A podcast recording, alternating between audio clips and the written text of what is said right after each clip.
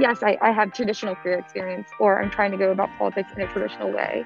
Um, but nothing about me reflects our current politicians, other than the fact that maybe I want their job one day. Hello and welcome to the Culture Podcast from Archrival. What is Archrival? Hey, glad you asked. We are a youth culture agency that reinvents how brands win the hearts and minds of young adults. Every day, we're out there talking to teens on behalf of our clients. The conversations, honestly, they're amazing. They're insightful. They're so fascinating. We said, let's start this podcast to share it with you. My name is Clint Runge, and for over 20 years, I've been helping brands relate to and talk to a new generation of young consumers. What we hear, it helps our clients, but honestly, it helps anyone who wants to relate to and talk to young adults, including parents with kids. Joining me today, as always, is Julia Peterson, who's part of our Insights team. Hello, Julia. Hello. How's it going? Great. What's on the docket today? Yeah, we have so many things to talk about today. Um, number one, the New York Times released a crazy article. I'm sure you saw this about like AI and deepfakes and how that whole area is being pushed even further. And it was mind blowing. So definitely want to talk about that. Uh, also, there's some things shifting in fashion. Uh, obviously, secondhand has been kind of a topic of conversation for a long time, but we're just seeing it kind of grow leaps and bounds. So we want to get into that as well. Um, there's a conversation happening on social media about fact checking as Twitter kind of leans into these new features that it's unveiled. Um, should that be a thing? Should it not? And then lastly, we will also be talking about HBO Max. This is actually kind of a follow up to something we talked about before. We, we, got a bit more information on how HBO Max is going to be um, partnering with different uh, production companies to release movies. Huge. Yes. And then also, we have a special guest that will be appearing on the podcast this week. Oh. Uh, her name is Elle, and she's the director of communications for the Gen Z GOP. So I think she's going to have a fascinating perspective, kind of as we move into this next era of American politics, on where that party is headed. Totally. I cannot wait. I have some questions. I I think she's the perfect person to answer them. I know you have a bunch as well. Yeah. That, that's going to be an amazing conversation. Yes. So excited. Okay. Of all the things you just went through, can I tell you what I want to start with? What I think Yes. is the one. Okay. This New York Times article on deepfakes, I'm sure our listeners have read this article because it just it went everywhere so fast. It is mind blowing. It's still blowing my mind, and it's like a week after I've read it. I know. It's it's honestly like a little bit scary to me, but it's also just fascinating that we have technology that can be that sophisticated and do what it's doing. It's Does wild. it scare you? Absolutely. And uh, you know what what's weird is like I don't even know if I can articulate why the idea of being able to just like generate faces scares me so much. But there's just something about it that feels I don't know. Does it scare you? Well, I I don't know if it I, I don't think it scares me, but I think what it's made me think about, and maybe what is what you're thinking about, or at least some people might be, is like at the end of the day, are we just math? Like all of this are new people. Like it feels like, you know, like you're playing a god of some sort and you're inventing people. It, it's like, oh, maybe are we just math? Is that what this is coming down to? Yeah. Well, and I also think like there is it, my mind goes to a place of like how will I know when I'm encountering one of these beings and when I'm not? Like there was a line in that article where they talked about like I think it was a question that they posed like do these faces look like something that you would find on a dating app? And I was like a hundred percent. How would you ever know that you were swiping on someone who wasn't real? Like that blows my mind. What what is Gen Z thinking about this? I know you talk to them all the time. What what are some of the comments we're hearing there? Yeah, I mean, honestly, I feel like this is it's definitely like a step further than we've ever seen before, but they are no stranger to kind of this like weird gray area of people being real but not real. You know, we've talked about virtual influencers, I Yeah. think, on the podcast before. Um, they've they've known social media accounts of people who aren't real and have followed them and really enjoyed engaging with that kind of content. Um, and we've seen deep fakes go into meme territory where they are the ones actually creating, you know, these bits of content that never happened. Um, so it's definitely not a new idea to them. Um, but we do see them talking about that feeling of confusion, kind of struggling with that feeling of like almost trust. How will I know? You know, as technology gets better and better, how will I know when I'm engaging with something that's not real?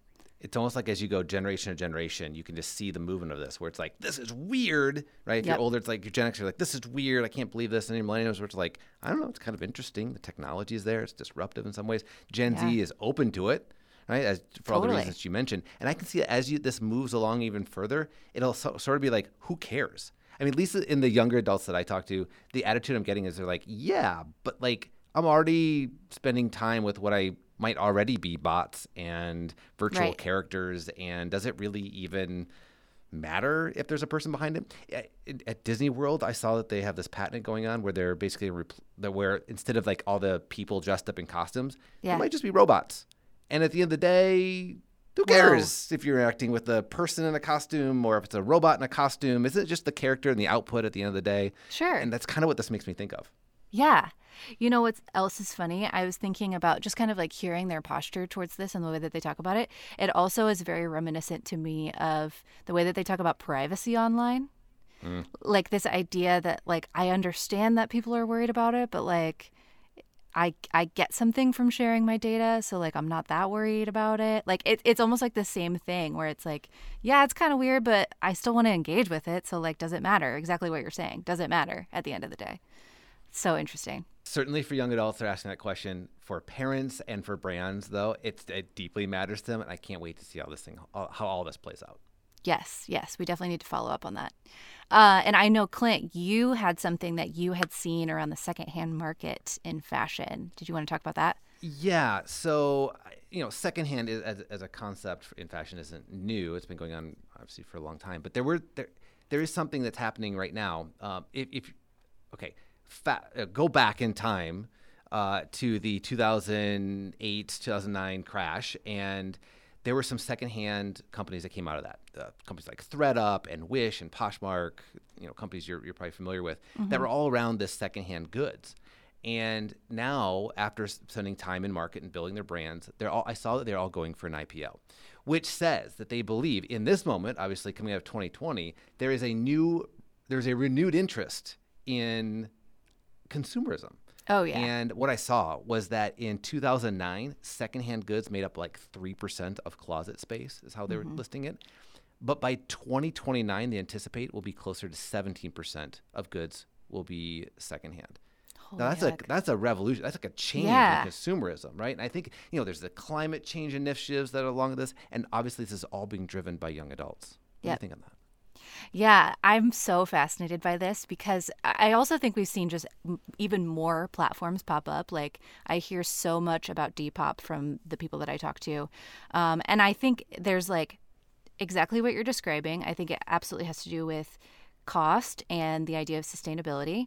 The other thing that I think is really interesting about this, though, that I think people don't talk about a ton, is the idea of like really unique product you know like if if i am shopping at a a store that is a national you know has stores all over the country i am more likely to encounter product that everyone else has but if i'm shopping online and it's thrift and it's something that you know someone else picked up elsewhere and it's older then it has this like very unique feel to it that i think really really interests gen z so and has a story to it. Right? Exactly. Like, Oh, like yeah. It's, it's someone's used it. It's lived a life. It has some. It has in some ways more meaning when it's come from a person versus a company or a brand. Right? Oh, totally. Yeah. And you know what else that I've seen specifically on Depop? We've actually seen like influencers from Depop pop up. Have you heard about this? Uh, tell me. Where they're essentially like stylists now, but people who got really great at curating what they were selling secondhand. And so then have become, have this following. And so it's a big deal if I buy a piece from so and so because I love her style and I want to emulate her. Like their influencers are in their own right now, which I think is so fascinating. Well, that is fascinating, especially and you wonder what these companies are doing with that because I know, like Wish, for example, they target, you know, like most brands are like targeting like high end, like people with money. They actually target the bottom twenty five percent of U.S. income of a household. So like if you make like I think it's like thirty one thousand or lower, you're in the bottom twenty five percent. And that's actually who they target. But now you see like these influencers, which makes it like a, has like a premium feel over top of this.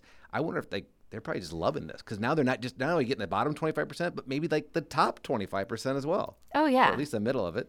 Yeah, and we've even seen platforms emerge that like take the same thing that these platforms were doing and make it a little bit more high end, like the Real Real, if you've ever heard about that. They're like Mm-hmm. exclusively luxury high end brands. So it, it's so interesting to me that we're seeing like those brands now emulate what these kind of bottom up brands were doing. Like fashion is definitely taking note of that and it's it's changing for sure.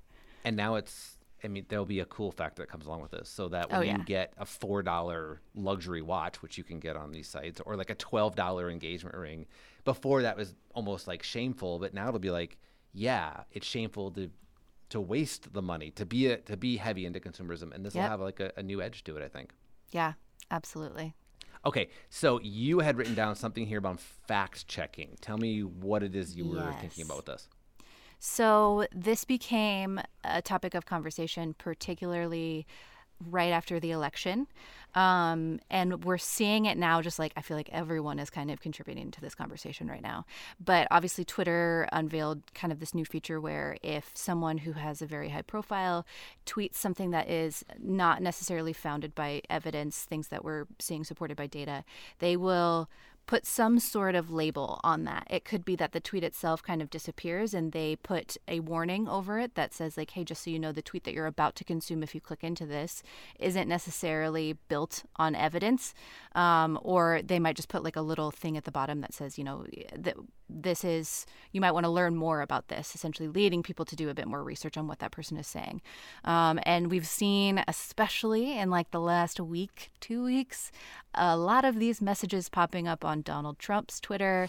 Um, but but really, the I think the big question that people are asking is like, is this somehow holding back, like taking away our right to free speech? Like, if you are, is this editing essentially? Is this editing what our leaders are telling us? Um, and if so, does that violate those amendment rights? Um, and it's so interesting because it's just like such a back and forth. I, it, it feels like a very tense topic. So it, and it probably won't go away in the next No. four years. It's only going to continue to increase because it's like on the one hand, you understand they have the like people have the right to I don't know be dumb. Is that appropriate? Like Yeah, you you can say the wrong thing and um, Yeah. and now it's like and and people will correct you. But now you're having platforms do that, and Yeah. I don't know. To me, it's like I don't know where they draw the line uh, exactly. you know, to a, what's a to what's wrong and what's uh, a lie to which is just like stuff in the gray area to like how do you start to get around that? I mean, I can see this. This is going to be a huge topic uh, uh, of debate coming. Yeah, I think so too. And I think I was thinking the other day about it and I was like, man, it's kind of interesting too to me that it almost took us this long to get here because of social media, but the more I thought about it, I was like particularly particularly through the eyes of Gen Z, I, they're I feel like they're the first generation to really get their that's where they get their news. Like Twitter is news to them. And so eh, there's uh it's harder for them to differentiate, you know, if they're getting their news straight from just what people are saying, um it's a little bit harder for them to understand exactly what they should be taking to heart and what they shouldn't. So, yeah, it's been interesting to hear them talk about it as well because I can hear the struggle in how they talk about it as well. Sure. They, you know, it's kind of like they're they they do see a hard line. They see like hate speech is not protected by our First Amendment. So therefore, that's where they see the line. Um, but it is it's such a gray area in my mind. So it'll be interesting to see how that conversation plays out. we trusted media uh, growing up to be the fact checkers, to be the Yep. filter in between. And now that they are being removed as the filter, the platforms ha- are being forced, I guess in this case, by young adults to step in and be that filter. Yeah. And I think the same concerns that we in other generations have about media, it's only natural that that eventually will come uh, about social platforms as well. Yep. Yeah, it's fascinating. Can I bring up this next one? yes. Okay, I'm sure you saw this. Warner Brothers movies, they are going to co release all of their movies in 2021, Yeah. both in theaters and on HBO Max. This is bold. Yes, this is What so do you think? bold. I think I think this is going to become just like the way things are from here on out. Honestly, I would be surprised if other major platforms don't follow suit. What do you think? Well, I always thought it was ridiculous that you had to wait, like, whatever it was, like 180 days Yeah, to see a new release finally back on your, you know, at home. It always was like, it always felt too long the way that it is. But I don't know if like zero days is the answer either. I wonder if there'll be a reckoning along the way. And it's all going to have to come down to young adults. They're going to essentially vote with their dollars. Like literally, they're going to vote to go to theaters and they're going to say, no, this is how we want to consume movies like Dune and Matrix 4 and Space Jam that are all coming out. Um, or they'll say, nah, that's an antiquated form of entertainment and we actually just want to, you know, uh, at home. Yeah. I don't know. I think it'll be interesting because I know the last time we talked, we were talking about kind of the experience of being in the theater, which I think definitely still holds mm-hmm. value. But the other thing I was thinking about is like, it is kind of, it's very non Gen Z for them to like look up when the time of a movie is, figure out what fits with their schedule, and then go to a place versus just like, I feel like watching this movie right now and so I'm gonna yeah, which, and like which theater even is yeah exactly which one is and close then... and which one has the right times. Like I just feel like that's not how they engage. So I wouldn't be shocked if they elect to stay at home. All right. Well, I know you and I are both very excited about this next guest that we have. Who do we got? Yeah, we have Elle Kalisz calling in. She is the Director of Communications for the Gen Z GOP. So, first off, thank you so much for having me. I'm super excited to talk to all of you. Um, I'm kind of currently running the team meetings right now, so I have my mask on, just so you all know. Um, and so, yeah, my name is Gabrielle Kalisz. Um, I am a senior at American University in Washington, D.C. I'm originally from Antioch, Illinois, which is a super small town right on the border of Illinois and Wisconsin. Um, I like to say that there's more cows than people. Um, and so that kind of, you know, it paved kind of who I am and what my career aspirations were, um, which led to a lot. And so I'm communications director for Gen Z GOP, which is an organization that is targeted to create a coalition of young people that want to change the path and future of the Republican Party um, because we understand that the current Republican Party right now is not at all con- inclusive um, and isn't something that appeals to young people. And so we drastically want to change that. Awesome. Thank you so much for that background. Um, and I didn't realize you were from the Midwest too. We are also I am, yes. So, oh, that's yeah. awesome. Where are you guys from? yeah, I well, right now I'm in Portland, Oregon. Um, but I'm from Nebraska, which is where Clint is at right now, which Hi. Clint, our CEO. I'm uh, I'm holding the fort down here in Lincoln, Nebraska. Yeah. That's awesome. That's big Midwest gal. Love it. yes. Well, I'm curious. You said that kind of informed like your your journey into what you're doing right now. I would love to hear a little bit more about your journey to becoming even just a member of the GOP. Like when did you kind of know that that was the party you wanted to affiliate yourself with? Yeah, absolutely. Um, and I think that's a question that you know I still ask myself now. Um, you know, there's a lot of times where I ask myself, is it worth it? Is this something I want to attach my name to? Is this something that I want to be equated to? Does this name match my ideology? Um, and the answer is sometimes yes. And, you know, other times that answer is a strong no. Um, and, you know, how I became a member of the GOP, you know, Gen Z GOP as well, is that I grew up in an area where people are very much so politically disenfranchised um, and not in the sense where you know they're actively being suppressed or you know anything like that. But the economic downfall of 2008 and recessions before that and you know things that we've seen recently these people haven't recovered from. Um, and so you have a lot of people that are just angry with politicians and reject the idea of government um, and all of these things for the sake of being just so upset um, and so, you know, as I'm like living through all of this, I think when I was younger, I, you know, looked at my two options and I saw one party that talked about the problems that I cared about. Um, and I saw another party that didn't talk about those problems. But I didn't find that the mechanisms that the Democratic Party was pitching to me were necessarily something that I believed in or could get behind. While I understand that we have the same priorities um, and the same acknowledging the problems, you know, that's where I was, you know, I guess the best way to put it, that's how I viewed the, the Democratic Party in the sense of their priorities and what they're solving match up to what I believe. Um, but the way of getting there and solving those problems, I don't believe in. Um, and that was really, really frustrating. And, and, I think that left me without a political home for a while. Um, so, you know, I always like to say that I've had a wide range of experience. Um, I've worked for Republicans and I've worked for Democrats. Um, and, you know, I get a lot of pushback on that sometimes people can be like well how can you call yourself a republican or a member of the G- gop if you've worked for democrats and all these different things and i think it's this idea that your political ideology changes over time Um, and as you get more educated or as you, you know, gain life experience, things change. Um, and so moving to DC and you know going to all these classes and being on the hill and you know getting all this new job experience, it truly did cement for me that ideologically I am a conservative. Um, but in practicality, in what the party looks like right now, is it necessarily something that I relate to? So becoming a member of the GOP is likely what I have been my entire life. Um, but I've struggled to call myself that because it doesn't reflect something that I think it is at its ideological core. Um, mm-hmm. and so, you know, how I became a member of the GOP in general is understanding that I'm a big civil liberties person and I am a big small government person and I'm a big fiscal responsibility person and you know all of these things that I care passionately for and I think that we should be talking about when we're talking about climate change when we're talking about healthcare all these things like that.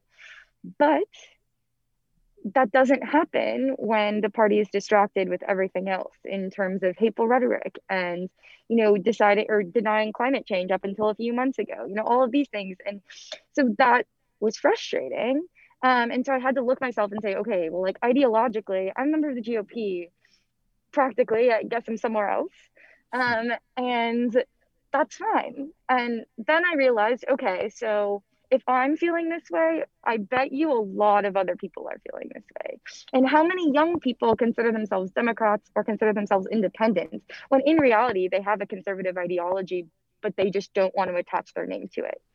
Um, that and that's so- a big problem. yeah, that was something I was going to ask you about is I was curious if you because I feel like we've encountered so much rhetoric around the idea that Gen Z in particular is the most liberal generation we've seen. Oh yet. my gosh, that that is a huge media talking point. It's like the yes. saying of, you know, Gen Z is the most liberal and most democratic generation that we've seen. And, you know, maybe yes in terms of like what issues we find important you know by wanting everyone to have equal rights and caring about criminal justice reform and caring about having a planet that we're going to live on in the next 20 years. Um, you know all of these things like yes that's true. Um, but you know what the republican party has done hasn't done anything to kind of stop that rhetoric in the sense is in order for people to you know realize that there's both sides the other side has to acknowledge that those things are important. So we can either keep calling these issues liberal or we can just say no these are issues that maybe we should fix for the sake of having a party in the future um, and also having just a better country. Uh, and so yeah people love to say you know gen z is super liberal. And its idea of i think gen z right now has just very different priorities than the people that we've elected to represent us in congress um, and that changes you know what people consider to be party affiliation or you know the scope of the party but that doesn't change your ideology. Um, so it's something i say all the time that like politicians do not define your ideological beliefs. Um, and this idea that you know the public the the politicians that are representing your party now or what defines your party is in some way true um, but it does not define who you are ideologically. So, you know, with me, it's like in the sense of I've worked for Democrats and I've worked for Republicans. I've tried to align myself with work that reflects my ideological belief um, and not just some silly label. Mm, yeah, absolutely. You're kind of touching on something else I wanted to ask you, which was just like, I'm curious if you've encountered, even with your peers, other people who identify as maybe more liberal or Democrat, do you encounter questions about your choice to affiliate yourself with the GOP? Like what are those those questions or those conversations you're having with other people? Yeah, so I mean all the time. Um, and I don't want to make it sound like, oh, I'm oppressed because I consider myself a member of the GOP. Like that's not true and that's not it. Um, but it is in this idea, and I, I it's not my fault. Um, you know, and it's not the people that asking these questions' fault. It's in the sense of when you have a party that you know refuses to acknowledge issues you know all these different things people assume and so when i call myself you know a member of the gop or say that i'm doing work with gen z gop my friends and reaction was Elle, but you're not racist. Elle, you believe in climate change. Elle, you have friends that are gay. You know, like all these different things, and it's like, yes, um, and I believe all of these things you know, like the same way you do. The same way that you're passionate about this is the same way that I'm passionate about it. We just simply don't agree on the route to get there. Mm. Um, and so I personally like when people ask me questions. I like having that conversation. I like sitting down and having people challenge me on what I believe or asking me, hey, I don't know many Republicans that actually have Republican alternatives to climate change. Can you explain those to me? Yeah, like for sure. Um, because a lot of the time is you have to understand that you have to hear the other side to be able to kind of make a legislative impact or try and fix the problem. Um, and so, you know, my friends, even if they are angry at me, you know, at first when they find out, getting past that 30 seconds of uncomfortableness is worth that conversation and the growth that we're going to have as a result. Totally. Um, and so, yeah, I get That's pushed so back all of the time. Um, I take it in stride. Others yeah. don't. Um, and I think there's days where I get really sick and tired of it. Um, in the sense of it's like, no, I'm I'm not a bad person, and I, I promise. But then that simply just reminds me of if I feel like this in general, that means that I have to reform the party so that there can be a future where these things don't happen. Um, you know, there's no salt, there's no getting rid of people assuming that you don't believe in climate change and assuming that you're racist without fixing all of the reasons why people think that you don't believe in climate change and that you're racist. That's so, such a great perspective. Clint, did you have a question? Yeah, so I there'll be people listening to this podcast who are going to be like, "Wow, I I can't even believe you found a Gen Zer who has who would affiliate themselves with the GOP." And I'm mm-hmm. curious, as you've described it, as you go out and about, um, with, with, among other peers uh, of Zers, is do you find that you're in the minority, or after you get through a conversation, do you realize actually we all have the same priorities? We're actually all on the same page here uh, as you said, you know, we may go about it differently. But do you find that there are a lot more people who think like you than than was being represented in media? Yeah, absolutely. Um, I think it's this thing too, and I think that we there's a lot more coverage of it on the Republican side than there is on the Democratic side. But you know, there's a bunch of Gen Zers that are going increasingly increasingly angry with you know the Democratic Party as well, whether that that be because they think that the Democratic Party is going too left, or if they think that the rhetoric, you know, in terms like defund the police and all of these things aren't things that they want to be doing. Um, in ter- you know, so there's equally that resentment. Um, I think from Gen mm-hmm. Z in general. I think right now, you know, overall, Gen Z is on the same page. Um, and so yes, I have found so many people that also think similarly the way that I do. Um, but I think, you know, a big part of that is the fact that you have to have those conversations. And we've gotten to a point where we can't really have those conversations. Um, where, and that's where, really sad. Where, where can you have those conversations? I was just thinking about like, where's the safe space uh, to talk about GOP matters and where people feel like they can share their opinions without being instantly labeled racist, as you had, had mentioned. Like, where, yeah. where does that happen? So I don't think there is one. Um, and hmm. I, you know, I think that you know Gen Z likes to use Twitter, or, you know, all of these different things like that to get our opinions out there and you know have this discussions. But I don't think that there's like a safe space where people aren't going to have those preconceived notions. Um, and so you know that's why an organization like Gen Z GOP um, is so important because it's, it's getting there to that space. Um, you know, I think uh, in in September we held a town hall on conservative climate change action, right? And I got a bunch of my friends to come because I invited them on Facebook and then bribed them with pizza if they went to the event. Um, but it was one of those things that after, you know, they went to the event, they were like, hey, actually, I really like these ideas. Or, you know, we agree on this.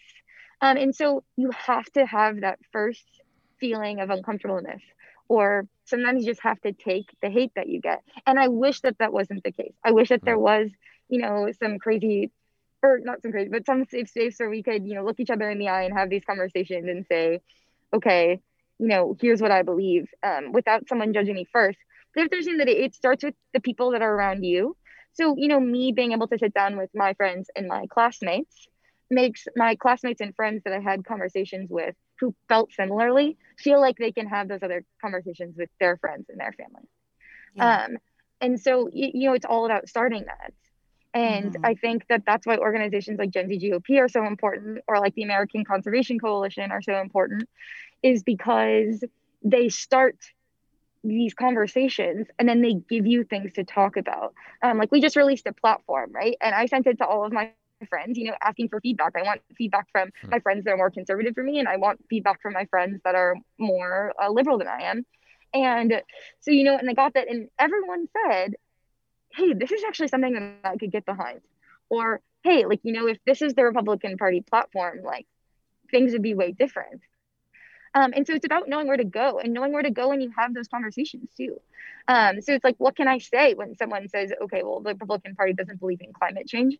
You know, how, like, what are some resources that you can have to where you know what conservative climate change initiatives are? Um, and so it's all about that, but that takes a lot of work. Um, and I think yeah. we're going to get there. And I think that that's what's really cool about our generation at the end of the day is we're more connected than ever. Um, and as much as, you know, we can be more hypercritical than ever as well, I think it's that we want to understand our friends and we want to understand the people that we are in our communities and all of these things because at the end of the day at the root of all of these arguments is preserving humanity um, mm. and that is important for gen z and i think that we will continue to have more of these conversations because if there's one thing we know for sure it's that gen z isn't lazy and gen z isn't quiet either um, yeah. so we're going to make a lot of noise until it's normal let me follow up on that so understanding that you probably do work with people in who are senators and who are congresspeople or people who work in the White House. I'm just curious, like, did how do they look at your organization or at this generation? Like, what's the treatment like? Do they listen to you? Do they, you know, pat you on the head and say thanks, thanks for that? Or are they like engaged? I'm just curious right. what, that, what that's so like. something that I love to say all of the time is that you know it's the grand old party, and that old part is really hurting us right now.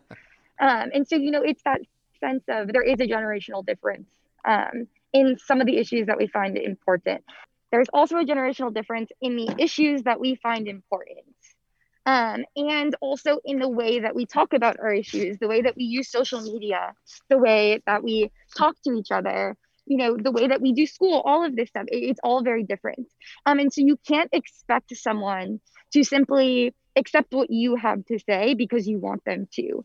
Um, and so, you know, that's something that I really empower our generation to do is not only say, hey, you need to listen to us, but give a reason as to why. And so right now it's, hey, you need to listen to Gen Z.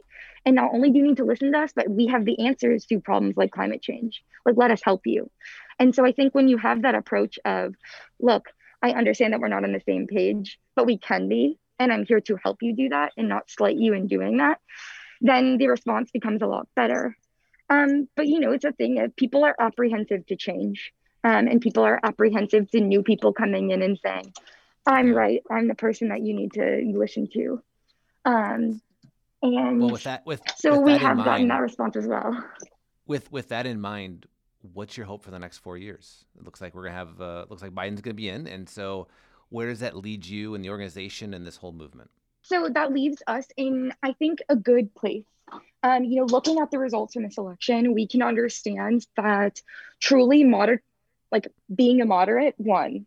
Um, in the sense of we saw a ton of ticket splitting between the national election and local elections in the sense that you know we did not lose the republicans did not lose a single majority in a state legislature legislature um, we actually gained in the house and so nationally the result was, you know, that the Republican Party lost.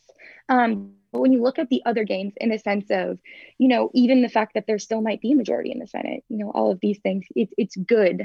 to me, you know, every new member of the House of Representatives from the Republican side is either a woman, a veteran, or an immigrant. Um, and many of those people being mo- like multiple of those things. And that's really cool. Um, and so that's what's exciting for me in the next four years is watching that transformation happen, watching that new face and seeing where that goes. Um, and I hope that under this administration that we truly can get to some sort of unity, that we can get to some sort of bipartisanship. Um, and that's exciting for me because that does mean that we have to come to a consensus on issues like healthcare reform um, and issues like immigration and issues like climate change. You know, all of these things.